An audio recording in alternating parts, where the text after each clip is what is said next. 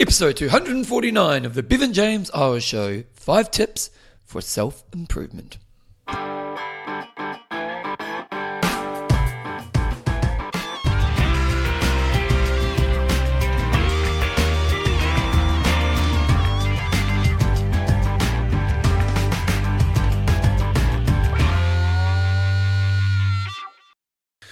Radio team, welcome along to episode 249 of the Bevan James Eyles Show you a fortnightly podcast on the behaviors that create a lifetime love of exercise so you can get all the benefits that come alongside it. Well, today uh, it's a Bevan show and I'm going to do a, an episode I've called Five Tips for Improving or Self Improvement. And I kind of, what, what I'm thinking it is, is it's more about how to improve in an area of your life that you already spend time and energy in that is important to you. So it might be that you've got a really good fitness habit, it might be a hobby area, it might be a career area. Um, and how do we actually step you forward and help you go to the next level in those areas and, and, it's kind of five tips slash frameworks to think about in this areas because often we, we, you know, I think of in my book, I talk about, you know, are you kind of in the habit or thriving with exercise? And often people are in that kind of habit an area that's important to them, and maybe they're not growing, or maybe there's better ways to grow. And what I mean by this is this kind of, if, if, if, if here's where I am today, and, you know, there's 10 steps up the path in front of me that I want to get to on this area that's important to me in my life, there's kind of ways that we can go about achieving that, isn't there? And for some people, we can do this in the slowest, kind of unwisest way possible. And then for other people, or, or, some, maybe not necessarily people, but for some, in some situations, we could do it in the slowest way possible, and maybe put barriers and hurdles in front of ourselves. And then other ways where we can do it in the quickest way possible. And so I'm kind of the concept of today's talk is going to be about that. So yeah, so look forward to getting to that to you really soon. I have been getting some feedback from people who have been doing my 21 day health kick challenge. Um, it's been really great. It seems like it's really working for some people out there. This is the, I think I did this podcast two episodes ago. And if you listen to it, then I imagine you might be getting to the end of it. So if you've done this 21 day challenge, um, send me an email. Just let me know how you actually, what you felt from, from the experience. Like I imagine some people didn't stick to it. I, I hope, I hope you did, but if you did stick to it, what were the gains you got from it? And maybe if you didn't stick to it, let me know why you didn't stick to it. Because there's some really good learnings in that. You know, like if you sign up for my 21 day health kick challenge, you sign up with good intentions, don't you? You sign up with the want and the, the, desire to get what I kind of promised with that challenge was to kind of see what your life would be like if you prioritize your health for that period of time. And unfortunately, if you didn't, learning why you didn't stick to it, This could be some really good insight in there for both me and for you. So if you didn't quite stick to it, send me the email. But if you have completed it, let me know what was the benefit of you doing this challenge. Now, if you didn't listen to the episode, go back a few episodes ago. It's called the 21 Day Health Kick Challenge is the title of the episode. I can't remember what each episode it was, but um, I think the key thing is is what happens next. Now, the whole idea of the 21 Day Health Kick Challenge was for you to experience what it would be like if I prioritized my healthy tools in my life for 21 days in a row. And why a, short challenge is a really good challenge if it's set up correctly is that people can experience a different way of living.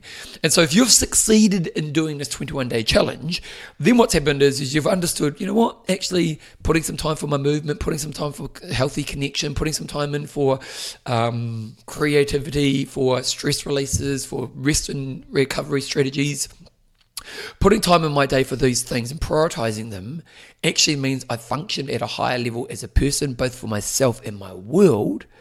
Well, the next step is then we go, well, how do we start to cement that philosophy and that prioritization of that in your life? Because as you've heard me talk about on this show many times, is that what happens when we get busy? We drop the things that are good for us. And what we want to do is we want to take from this experience that this is a way of life that actually the next part is to cement this thinking for a longer period of time. And so, if you have completed the 21 day challenge, I would say the first thing is is you rock, legend. The second thing is now what you're trying to do is you're trying to cement that philosophy and that thinking and the actions that you took over that period of time. And so it's the cementing of it But also, the next step is to see what could pull you away from it. And if you have moments where you've pulled away from it, and let's be honest, we all have moments where we fall away from good behaviors, is how to avoid it becoming the new norm or going back to what you were before you started it. Because ultimately, what we want to find is with good structures and good tools, we want to be consistent with them for a long period of time, or basically forever, really. Like if I know something makes my life better in a, in a much healthier way, my goal is to keep it in my life for as long as possibly I possibly can. So for those who have done the challenge, again, high five, you've absolutely rocked. Let me know what you've learned from the experience. But the next step would be to make sure you maintain the philosophy, the prioritization, and the actions that you've done throughout this, and see the moment where you could fall away from it. Now it's really interesting because I'm recording this in October, late October in New Zealand here, and depend if you're listening to this kind of as I release it, we're heading into the Christmas period. And Christmas period is a really interesting time because in New Zealand it's our big holiday period. So in New Zealand, we, we you know you, you kind of take your, your three or four weeks off over Christmas period time, and so people will set up these good routines. Then they go into a holiday period, they fall off the routine, and then they get a new, new year and they haven't put their routine or they've lost that routine. And so with this in mind, it's a really if you have nailed this challenge and you want to continue on, how do you do that through a holiday period? You know, how do you make sure you maintain your healthy tools when you're not in your normal day-to-day routine. And it's a really good challenge for you to install because that's what we want to do is we want to make it consistent long-term philosophy slash behaviors that will have those long-term benefits in your life. So just a thought on that. Um, i just want a quick, quick update on the book. I've been getting lots of people saying how's the book going and it's kind of the question i get a lot of my life right now. I get how's the book going? Uh, the book's been I, I thought i'd just kind of talk to you about how it's actually gone. So basically, um, the book came out in was it June, July? I think early July. Um, it's now been about three or four months. We've actually sold with all the money we've put into it. We've made back now, so that's really cool. So all the money we've put into it, it's sold amazingly well. I've, I've, talked about how it got onto the top 10 in Audible for health and fitness in the world. Um, probably was number one selling fitness book in New Zealand for a moment there, which is really cool as well. Um, what's really cool is that there was the first kind of push that we put out there, and it sold obviously really well at that first moment. But we're still selling books to this day, and I don't really know how people are finding out about it because I'm not, you know, I'm not any really pushing it. So that's really encouraging. And as as I talked about before, we actually released the book. Um, the goal was to save the budget that we had from the books we sold. So basically, every dollar we've put into the book now, we've made back, which is really cool. And Joe and I were sitting down the other day and we are kind of saying, "Good, we've got a good chunk of money now, and it's a pretty decent amount of money." Now, what we can do is we can actually start to think about that marketing campaign. And what I'm currently doing is I'm just, I want to kind of have four or five different ways to market it, to, to, to kind of, to me, marketing's a bit of an experiment. So, for example, I'm creating a webinar, and a webinar is going to be a pretty in depth webinar, which ultimately is trying to sell the book and the course at the end of it. Um, I'm going to have some basic ads to a, really kind of specific sales page. Uh, you know, so I'm trying these different kind of strategies around the marketing of it. And then once that's finished, which hopefully hopefully will be in the next couple of weeks. Um, then what we're going to do is we're going to start using that money that we've saved, and, and we're basically willing to kind of gamble all that money on the marketing of this book because.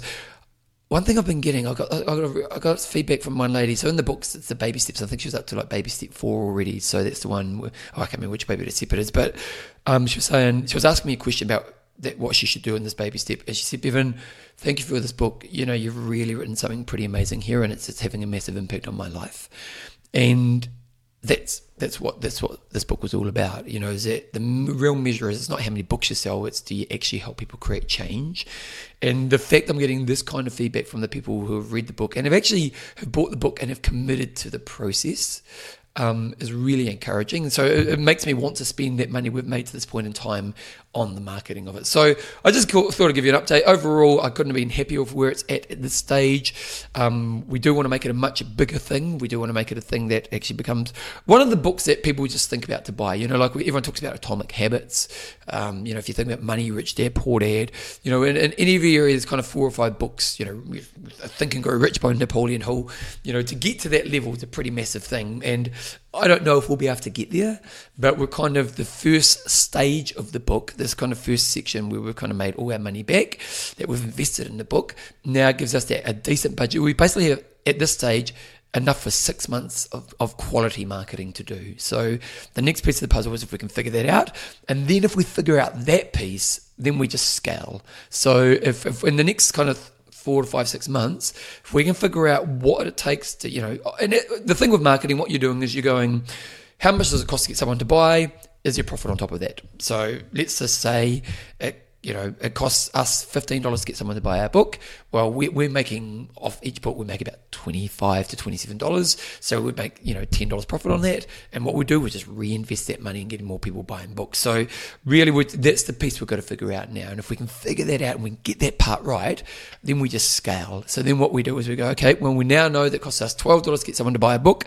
We make $12 profit on that. We can put that $12 in buying more people books. And it's just kind of that game of monopoly. The more houses you own, the more rent you get, the more money you're going to make, the more you can have impact.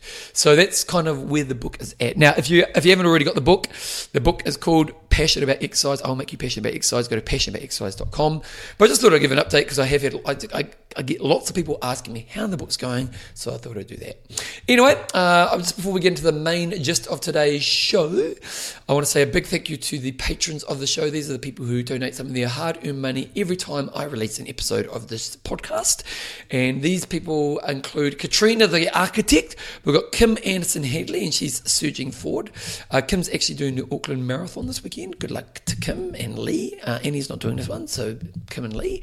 Uh, we've got Lana, the Queen of Change, Kingy. We've also got Wendy, the Rockstar Schaefer, Louise, Kitchen Queen Crosby, and Ella Boom Boom Pow Green. These are all people who donate some of their hard earned money to my podcast every time I release an episode. If you want to become a patron, go to bevanjameseyles.com, look on podcasts, look support me, go through the process. Each time I release an episode, you donate some of your hard earned money my way. Anyway, let's get into the main gist of the show.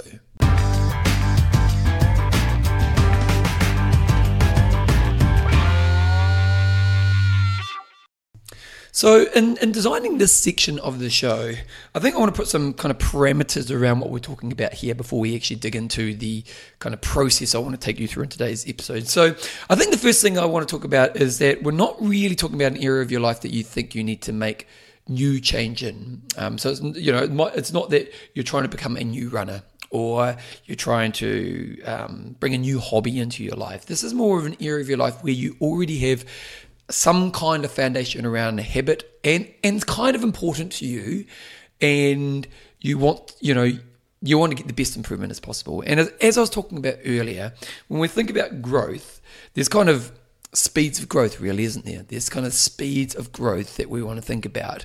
And there's slow ways to grow and then there's kind of fast ways to grow. And I think what happens for a lot of people, and that's why it's really important that I kind of clarify what I'm talking about here, because I think when we have some areas of our life which are important to us that we care about and we, we do imp- we care about improving in we almost already have a lot of structure in place. And and so a good example is me with exercise I, I, have a really good structure in place around exercise. You know, there's a lot of things that I do each week in exercise. I know how it fits into my life really well. I know how to do it really well. Um, so there's kind of already an infrastructure in my life, and there's kind of patterns and habits and things that I do in this area. And as you think about yourself as you're listening about this, you know, probably one thing you want to do maybe is identify an area of your life that again is is important to you that you already currently spend time on and actually you do want to keep continue improving in. And I'll probably talk more to piano today today than exercise in my life because I've probably got better examples from that. So, um, so for example, my piano playing is an area of my life that I care about. It's an area of my life where I do want to keep improving. It's an area of my life where I do spend time on it. Um, it's an area of my life where there's definitely room for improvement in how I approach my growth.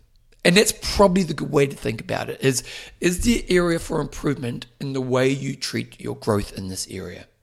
And I sometimes think that what happens when we have areas where we already have a baseline of habits, a baseline of structure, that we've kind of we kind of just revert back to what we're always doing.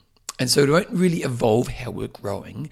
And so that's why maybe our growth pathway or our growth progression is slower than maybe what we would want. And so, and today, I wanted to kind of think about what some things that we can approach, some strategies that we can put in place that we can approach faster growth in this area. Okay. Now, before we even dig into it, I think it's probably worth considering why is this valuable? Well, if you've got an area of your life that's important to you and you are already committing time and effort into, if you can grow faster and you can, you know, get better results, it's going to be a much more rewarding experience.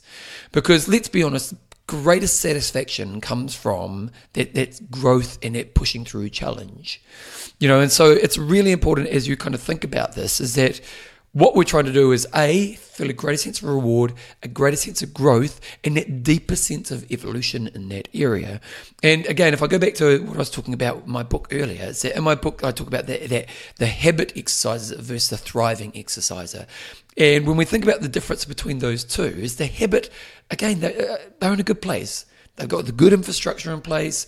They, they turn up, they go to the gym three times a week, they do the classes, or they go for their run, or they go to play their basketball game, whatever but they're not getting that thriving place from exercise. And when we think about the rewards and the results, it's actually really interesting. I mean, think about this as I've been watching my classes at the gym recently. Because when you watch your classes at the gym, and, and I guarantee I've talked about this in the past, but you just see the people who never do the yards. You see the people who just never put the effort in. And if if physical results the measure, because I know exercise isn't always about physical results, but the people who get the best physical results are the ones who just put the best effort in. Like they, you, you see the way they train, they just commit higher. They just commit higher. And commit higher in, in kind of many areas that it takes to commit higher. And and I think that ultimately, if you want to improve in this area that you're already putting time into, you're going to get much more rewards and results and, and love that thing even more if you commit to a higher level and you achieve a higher level. So that's kind of the framework that what I want to think about was in an area, what some things we want to think about. And I've said five tips. I don't know if there's five or not. There might be five. There might be seven. I kind of, I just went more five. so, so I think the first thing we've got to do is we have to do some really honest self-assessment around two kind of questions. What is the bit that you aren't doing? What are the bits that you aren't doing that are going to help you with your with your improvement okay? And again i'm going to use my piano example a lot as i talk through this here so i'll kind of use it and you can kind of self-assess in the area. So when you think about the area that you're working on in your life that you currently put time into already you actually care about you do want to grow and you want to grow in the fastest way possible what are the bits that you're not doing that would help you actually progress faster? And I'll give you, as, as a coach, I'll give you an example. I get a lot of our runners. Our runners come along to our sessions. They do all the hard work. You know, our, our, particularly our half marathon group. Our half marathon group trains hard for ten weeks. It's a challenging program, and they turn up. The, they're pretty. You know, as an overall whole, they're consistent. They're hardworking. You know, they do all the work. And then when I ask them to do a race training program, I mean a race day plan, twenty percent of them do it. Like 20% of them do it. Now, their goal is to be successful on race day and a half marathon. They sign up for a half marathon. They train like beasts. You know, they turn up, they do like 90% of sessions. They hit the objectives. They do everything right. And then I say to them two weeks before the race, make sure you do your race, your race planning session. I've made a video for them. I talk about the terrain of the race. I give them documents to fill out. It's a process that probably takes them about, you know, 30 minutes maximum, maximum an hour, probably only 30 minutes and only 20% of them do it. And if you want to be successful in a half marathon result, race planning is a massive part of your success. And again, in our group, which is a motivated, highly trained group, probably about 20% of them do it. And when you think about the areas of your life that you already commit and you put time into, it's important to you. What are the bits that you're not doing? I'll share my example of my piano playing. So and my one of my faults as a person is rush to action. Hmm, that's an interesting one. One of my faults as a person is a rush to action. And what I mean by that is I'm I can see I, I do it all the time, and it's something I've really tried to learn about myself and about how to be better at this. Is I'll get an idea and I rush to action. And sometimes you've actually got to go, you know what? Take a moment, do some more assessment and develop a higher level, more wisely thought out plan before you go towards action. And I'll often just think of an idea or think of something or, or be inspired by something and I'll go towards action. Now, the thing about me is I'm really good at action. So I'm the guy who kind of, you know, if I say I'm going to do something, I kind of end up doing it. So um, the action part's not the problem, but the rushing to action is. And if, as I think about my piano playing, you know, if you talk to any piano tutor, one thing they're going to say is, you know, the kind of four things you're going to hear is make sure you practice with one hand Make sure you practice really slowly with one hand and master that hand, and then practice with the other hand and do the same thing, and then bring both hands together. And while you're doing this, make sure you're always counting. Counting, and the more you can use a metronome, the better. Well, I've never done that well. I've never done that well. And the reason is because I want to rush to action. Because when I get a song, I want to get, I want to just get that song done. I just want to, I want to, I'm excited about the song and I want to get that song done. And so what do I do? I rush to action. And so when I think about my piano playing, and you've heard me talk about this on the show, is for the amount of time I've spent playing the piano over the years, I'm not as good a musician as I should be. And this isn't an insecure statement. It's it's just basically a fact. And one of the problems is is my rush to action and me neglecting some of the things that would actually help me be better. So, what's the current bit that I'm not doing?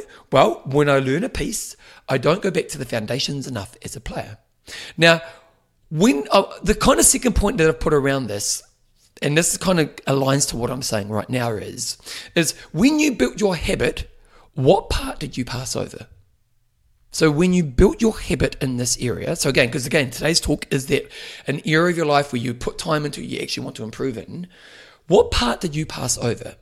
Because we often do, you know, like again, in my rush to action and my belief in hard work, as an athlete, sometimes I would spend so much time training that I'd pass over things like technique. You know, so like uh, uh, when, as a swimmer, although I'm very proud of what I achieved as an Ironman swimmer because I was a kid who basically never swam at all. I, I wasn't going to drown, but I was never swam a length a length in my life, and I signed up for an Ironman.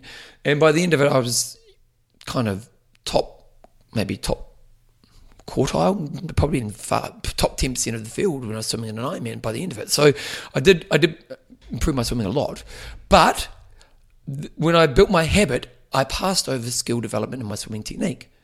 And if I reflect back on my time swimming, I definitely improved ah, so much. But when you looked at how much time I spent practicing technique each week, I really didn't. You know, I probably spent an hour a month on technique. And so, in that foundation of that rush to effort, I, I just wanted to swim. So I just get in the pool and put in effort, effort, effort, effort. But I didn't do the technique. Now, if we think back to that analogy of how fast can you get growth, if I if I were to go back to square one and say, okay, Bevan, you want to you want to improve your swimming, um, you know your effort's going to be there. How do you make sure you include technique improvement as a part of your weekly routine. Now, as much as I got to the point where I was really proud of where I swim with my Ironman swimming, I guarantee if I committed time to that technique side of my swimming right from day one, or even halfway through the journey, I would have got faster, quicker, and maybe even got faster than what I got at the end of my moment or at the end of my journey. So the first thing to think about is these two things is what's the bit that you currently aren't doing? And when you built your habit what was the bit that you passed over? Probably another, another thing to think about here as well, because some of these things are things that are obvious to do, but we just haven't done them. So, like, let's be honest, the, the race day planning for a race, it's obvious, it's not hard. You know, you, you just need to do it. But then there's also aspects of skill development or growth development where you just don't like doing it. You know, like, you know, I, I don't like doing that part of it. You know, let's be honest, the amount of people on a weight loss journey saying, I hate measuring food or I hate, I hate tracking food. Now, I get it. It's a pain in the bum. Although, to be honest, nowadays it's a lot easier with apps, cheap as creepers. You know, like you download my MyFitnessPal, you know, like with the food apps. You know, like tracking food tell you what, yeah, it just works. And but people go, I don't like doing it. So there's kind of that third component to it, isn't there? Is, is it what what have, what haven't I currently done because it's just kind of I haven't got around to doing it. What's the bit that I missed when I was building my habits, and what's the bit that I just don't like? So I don't do it because I don't like it. Now, now you were looking at the weight loss journey. Tracking is is a really good way to, to, to help you on your weight loss journey. Because why? Well, tracking is awareness, and awareness helps us make better decisions. You know, if you if, if you could be honest to tracking and track what you're eating, even if it was, you know, let's, let's be honest, probably take about 20 minutes of effort a day to track your food. If you were to do that, you're going to make better decisions. You know, awareness helps us make better decisions. And so, even though you don't like it, when we think about getting from my A to my B in the fastest way possible, doing it would help me achieve it. So I think this is probably the third area I want to touch on there. So that's that kind of the bit that I'm doing just because I don't like it. So that's kind of the first step in my five steps. Again, I'm, I might be even to find a fifth step at the end of this. So the first step is the assessment around the bits that I'm not doing. And that's kind of in those three different areas. The bit that I'm not doing, the part of my habit that I didn't get in place when I first started, and the bit I don't do because I just don't think I like doing it. Now, once we've understood this, the next step is we've got to create some development in those areas. With, with you know, if you want to get progress, because here's the thing: is those areas probably have the bigger impact. So if we go back to my analogy of my runners, getting them to train more, I don't think is going to. Oh, when we look at race day performance, like we get them to train enough. They are training heaps. They're doing the right type of training. They're training effectively. You know, if I would say to them, you need to do over hours run a week, which in in the nature of what they're doing is probably easier than kind of trying to plan doing a race session. But the extra hour of running a week probably wouldn't have as much impact on their race day as what a good planning race day session would have. And so when we think about these areas that we identify, we've got to understand that if we were to bring them into our skill development or our growth development, that they're probably going to have a mass, more bigger impact on just doing more of the thing that we currently do. So again, if, if, if, if it's that you're, you know, okay, let's use my piano analogy. You know, I'm, I'm really enjoy jamming out to my band songs or even I actually really enjoy creating, you know, so I'm quite happy to spend time creating stuff for my band. I could spend hours doing. I'm really happy with it. Now, as a pianist, now as a as a band member, that's good because it creates art. But as a as a pianist trying to develop my skill, spending more time doing that is actually not going to help me grow in the ways that I want to grow as a pianist. So I think one thing we've got to acknowledge first of all is that the areas that you identify in that first step, which is identifying the areas that you currently aren't working on, is they'll probably have the biggest impact on that fast forwarding of your growth. Again, if I can get my 100% of my runners to, to do the race planning before the race, their chances of success go up way more than if they just were to do an extra 30 minute run a week because they're already doing enough of that. Now, when we think about it, I could probably easier, more easily get them to do a 30 minute run than get them to do race day programming. So that's what we've got to think about. So first of all, is once you've understood the areas that you need to work on, understand the value of what that growth will rep- represent for you. Okay, so understand that even though it's going to be hard and it's bringing a new skill in, the, the payoff will be absolutely massive. Now, step number three, and this is really important. We've got to teach this like a project. So now let's say, okay, so for me, and this is what I've been doing with my piano recently, I've been going finding some pieces. Joe a few years ago gave me a book. It's called, I've got it here right in front of me. What's it called? It's called uh, The Best Acoustic Rock Songs Ever. And it's literally this massive um, kind of music book. It's got like a hundred songs in it. And I've been learning, what song have I been learning? I've been learning Here Comes the Sun by George Harrison and the Beatles. So well, I think it's just George Harrison actually. Um, and what have I been doing? Well, the area that I've identified in is I haven't done enough slow work single handed, and I haven't done enough counting in my head. Like as a musician, I, I don't have that, in, that, and I haven't done it to a metronome enough. So this is the bit that I need to work on. Now, I'm still going to spend other time in my piano playing time doing other things. So I'm still going to do creative work. I'm still going to um, do some ear work. I'm still so I'm still going to do some other areas that I already currently do. But I have to bring this new piece into my time that I spend doing the activity. And this is what you want to think about here. So, in the area that you've identified, if you've gone through those first couple of steps of A, identifying the areas that you're not doing work in, or the areas that you don't like, enjoy doing work in, or the areas where you've just kind of skipped over them when you were building your habits, and then B, you've understood, okay, now I need to work on this area. Now, what we've got to do is we've got to understand what's the actual work you need to do in this area. So, if I were to go back to my time in Ironman and go back to square one, I would say, okay, each week, uh, when I was doing Ironman, I probably swam, I probably average four to six hours of swimming a week. So, in my four to six hours of swimming, there needs to be an hour of skill work. Okay, so that's that's what you think about here. So, a good way to think about this is how much time do you spend in this area? Okay, so how much time are you currently spending in this area?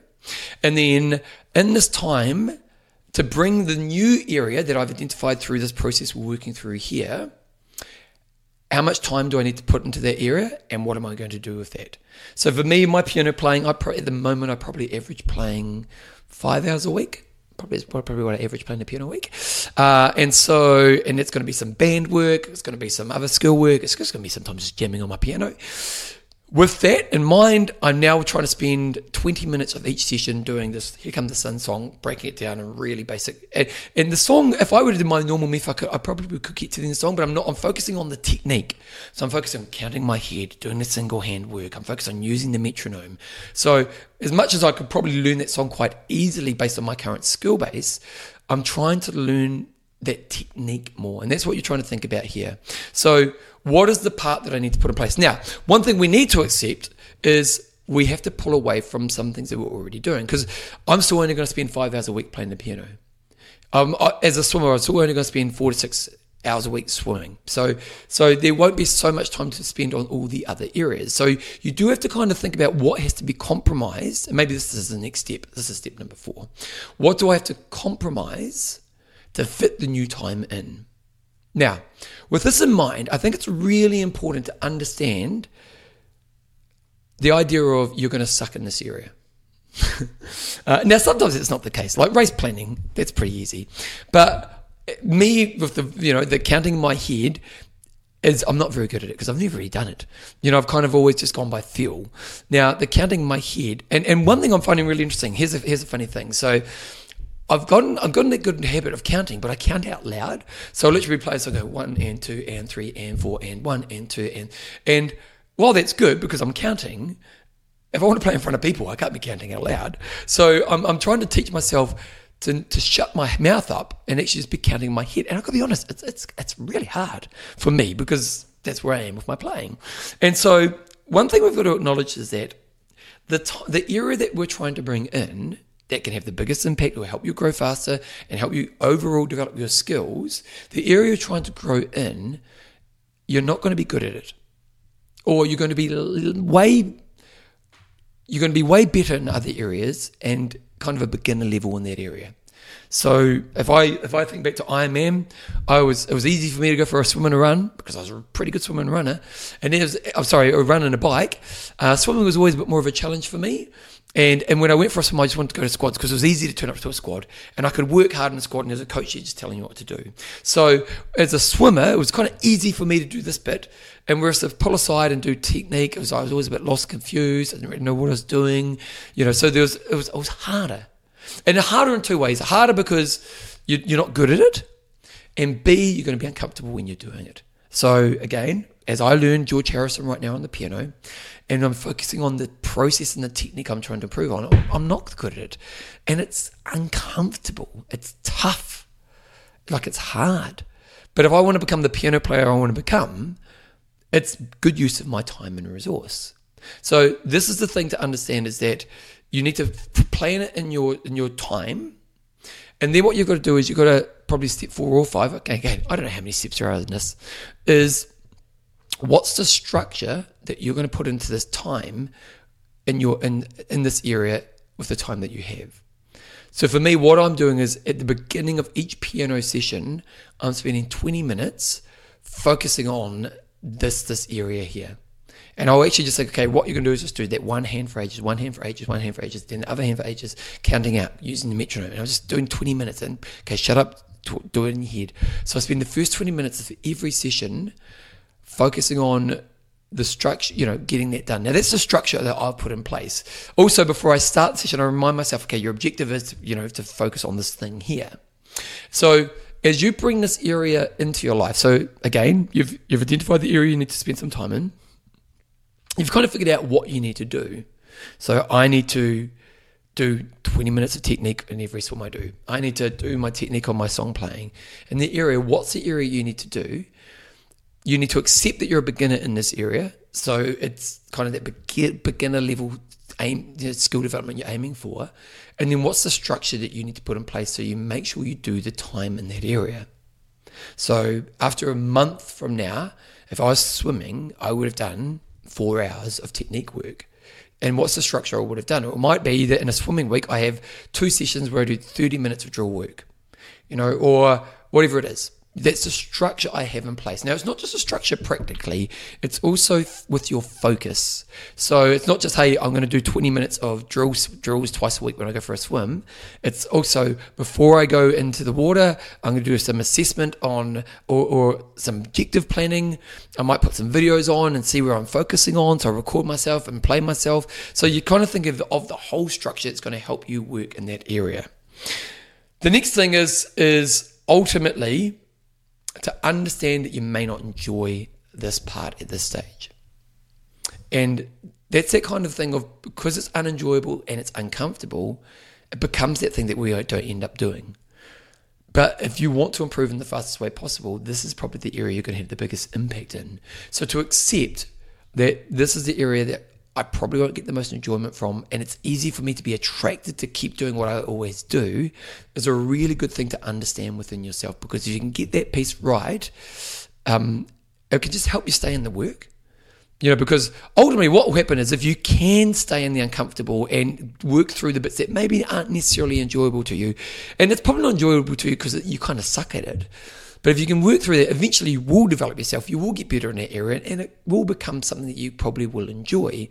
Um, and that's what we're trying to get to. Is we're trying to get to a place where that aspect of your work, of your development, is a kind of just a part of your new new routine. If we go back to this kind of idea of how do you create the habits of the area that you're working on, you know, eventually what we're trying to do is shift that a little bit so this part here fits in your weekly routine. So ultimately, what we want to do is we want to have the embracing of uncomfortable and enjoyment of bringing this new area in our life. Now, if you can do all this stuff really well, the next point is is what, what we've got to do is look for when we fall away from it. And that is a little bit of just kind of laziness, isn't it? That laziness because we just want to go to comfortable. So, you know, one day you might be planning to go to the pool. Admittedly, swimming's probably not the best analogy in this because drill work's not that physically hard. Although I never did it. So, you know, why didn't I do it? I, I you know, it was, it was bizarre. But in an area that might be uncomfortable for you, just go back to that. I've got to be comfortable because ultimately, what we're probably looking for is, in the last step, really is consistency of keeping this part in till it becomes your new habit. I'll say that again. So, what we're looking for is consistency of keeping the new part in till it becomes a part of the habit of this area of your life. So, using my piano example, in the five hours that I spend playing the piano a week, it might be an hour of that will always go into you know more detailed breaking down of learning a song in the process I've talked about today. And six months from now, if you look at my five to six hours a week that I spend playing the piano, that would be really clearly shown and just kind of how I spend my piano time. And this is a good way for you to think about this that once we've got that first part of the framework done and we are working through that uncomfortable, we're actually trying to create this as a long term part of how I deal with this area. Now, where does this all lead us to? Well, ultimately, if we can fill the gaps. Interestingly, I watched this real interesting documentary about one of the world's top running coaches the other day. And um, it was an interesting documentary because was, he was a bit of a controversial character, but they were talking about how when you get to elite, elite, elite sport, you know, like the Olympic gold medalists, they are looking for 0.1%. You know, like when you're when you're at the Olympics and you're sign, you're on the start line of the ten thousand meter race or or the marathon, um, or you know, just any any Olympian. Like I was doing an interview yesterday and talking about you know high level athletes, and it's like high level athletes aren't healthy. Like, you know, an Olympic marathon, that's not healthy. These people are on the edge of human capability. And to get there, they're, they're, they're, it's not a healthy, balanced life. They, they're extreme. And that's cool. Because that's what they want to be, and uh, there's nothing against that. But they're not. They're not the, the how they act is not the role model for the everyday kind of healthy lifestyle. like it's, and these people look for the one percent. You know, not even the one percent. The point one percent. You know, and that's kind of the real high level that we that people are aim. You know, the the, the elite aim for, and for this reason, that's why these people get the best results. You know, these people are the best at what they do because they don't have the bits that they don't do. They don't have the bits that they don't do. You know, like they were talking about this coach, and this coach got banned for drugs. It was actually really interesting. It's on. Um, I saw it on Amazon Prime. I think it was. It was called something something to do with Nike and this running coach. And none of his athletes have ever been caught for doing drugs. And it's not like it, it doesn't look like he's got his athletes to do drugs. He was just getting his literally got his son to test a cream to see if it would be banned because he's like, if it's not banned, I'm going to test it because I want, to test the rules to, to, to the nth of their degree. And some people are saying, well, is that in the kind of the good nature of the sport? And he's like, well, if it's in the rules, um, I'm going to see, you know, if, if, if this cream is a steroid cream, but it's, you know, using under this level is in the rules, I'm going to use it. And so he t- trialed it on his son, he got banned for it. And so it's a very interesting documentary. But his thing was like, I'm, I'm going right to the edge. There's, you know, like, like I'm on the edge, and when I'm, on, I'm on my tippy toes as I'm on the edge as well. Like I'm, my, I'm, I'm facing backwards and my toes on the edge. Like, like that's what I need to create for my athletes because his athletes have no bit they don't do. They do everything for success. Now that's elite. That's really top end elite.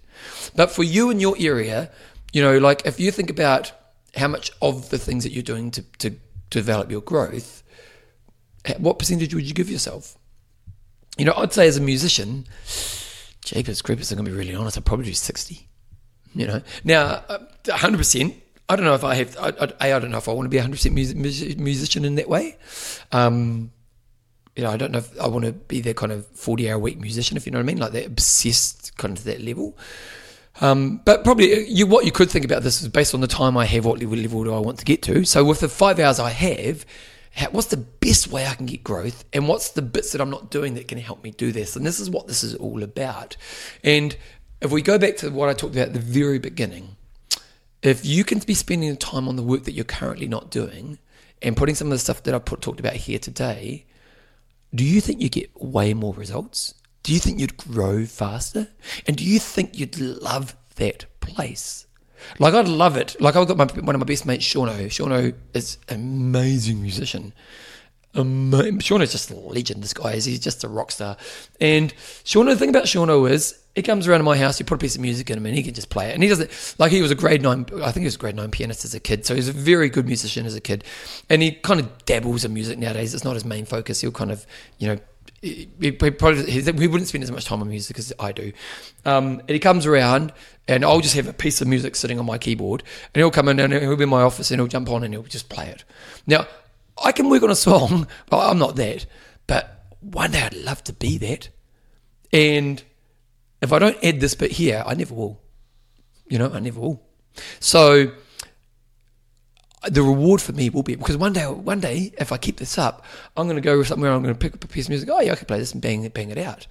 And that's pretty cool in my mind. And I'd love to be that person. But based on what I'm doing right now, before I've started this change, I never was going to be. So, again, what are we talking about today? First of all, the area of your life that you're currently spending time on that you actually care about. Are there ways that you can progress your speed of growth and your evolution in this area? And based on my five points, do I have five? Let's see. Point number one is you need to assess what you currently aren't doing. And this is in three ways. First of all, just what you aren't doing that you know you're not doing. What parts of your habit did you not include when you started building this area of your life? And then what parts you just not enjoy? Secondly, what you need to do is you need to assess where you need to grow now. So, what are the bits that you actually need to add in to actually help your progress? Thirdly, you need to set up the structure that will help you both practically and I wasn't going to say emotionally, but so more, more psychologically have the right focus to do the work with that. Is this, is this thirdly? It's thirdly, no, fourthly. Fourthly, you then need to start doing the work. And when you're doing the work is, is A, to learn to deal with, or probably understand that you're going to be a beginner in this area, so accept that. Understand that it's going to be uncomfortable and maybe not even enjoyable at the beginning, but your job is to stick at it And then the last step is, is then to try to include this as your long term routine. And probably the, the last step, and I'm not sure if this is four or five, again, I said five, I don't know where I'm going with this. But the last step is once that's got to the point where that's a part of your routine, go through the process again. Okay? Now that I've brought this kind of ear playing, or oh, sorry, breaking my hands down, going slower, counting in my head, and I'm kind of getting competent at it, what's the other piece of my piano playing that I'm not doing that maybe could have a massive impact? Ultimately, if we can do that, you're going to be growing again. That speed from A to B will be massively improving.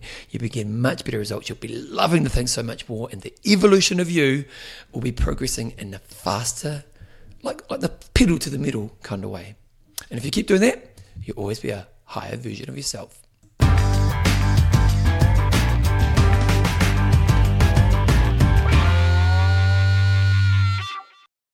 I want to talk about one thing before I wrap up the show. Hopefully you enjoyed that part of the show, but I want to talk about something completely different.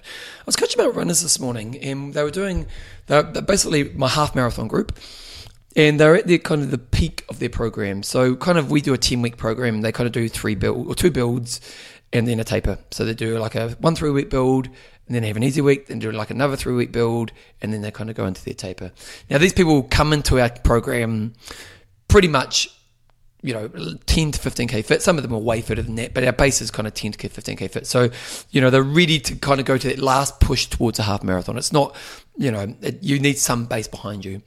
Um, but today was like they did a two and a half hour run, um, and it had 18 minutes of, of effort work in it. So they had some easy running in it, and then they had two blocks of 40 minutes at race pace. So it's kind of, and the reason I put this in is that two reasons is to get their body used to doing the pace that they're going to do on race day, but also to mentally learn how to deal with race day. And one thing that one thing that we that I talked a lot about to my runners today was this idea of we need to understand the stress we're going to face when we're faced before we face the thing. So we need to understand the stress we're going to face before we face the thing. So let me use the analogy here. So in a half marathon, for most people, the last 5K is pretty tough. And even if you run a wise race, you want the last 5, 5K to be pretty tough. Because most people in a half marathon, they just do everything wrong in the first half and then the last half kind of sucks. But if you run, run a really wise race, what it means is that with 5K to go, you've got an opportunity to, to have a really great race. You know, you, you've got an opportunity to have a great performance. And in that moment there, you want the ability to push hard through to the end and mentally go to a place where you're really uncomfortable. And in today's session, we did they did a 30 minute warm up, then they did 40 minutes at race pace, 20 minutes easy, then another 40 minutes race pace, and then another 20 minutes easy. So in that second minute of second block of 40, the first block they all did really well.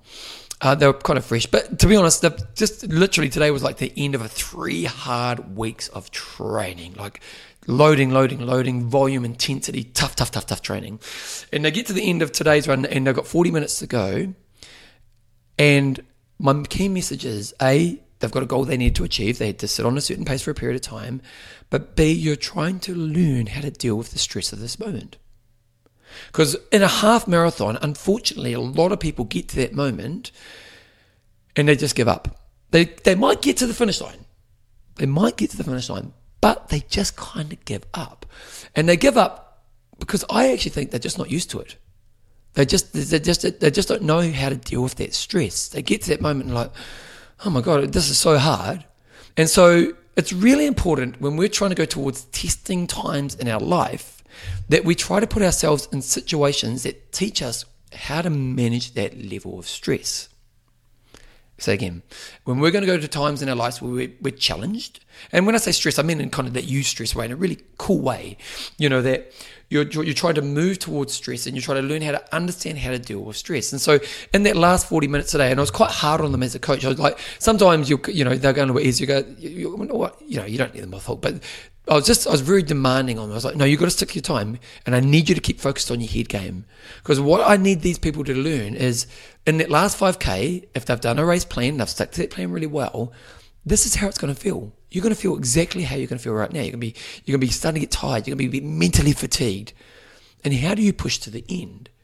And this is a practice opportunity for you to learn how to deal with this stress. Because if you can learn how to deal with it today in a really powerful way, then how do you think you're going to be on race day? Now, it doesn't guarantee you're going to win on race day, but it massively increases your chances. And that's what we've got to think about. So I just want to share that with you today. In areas of your life you want to grow, are you giving yourself opportunities where you're practicing dealing with the stress of the higher level? And it probably take, you could probably take that back to what I was talking about in the main gist of the show. When you're getting uncomfortable, how to learn to deal with that stress of being uncomfortable. Yeah. So anyway, uh, if you enjoyed today's show, you can become a patron of the show, Bevan James Eyles Show. Go to bevanjameseyles.com, click on support me in the podcast section, and you can give some of your hard-earned money my way. Uh, to get my book, go to passionaboutexercise.com. Spread the word about the podcast. If you can put a review in a podcatcher, that really helps. And um, yeah, I've got an interview pot lined up for the next episode, so I'll be back in a couple weeks' time with the next episode of the show. As always, keep being you.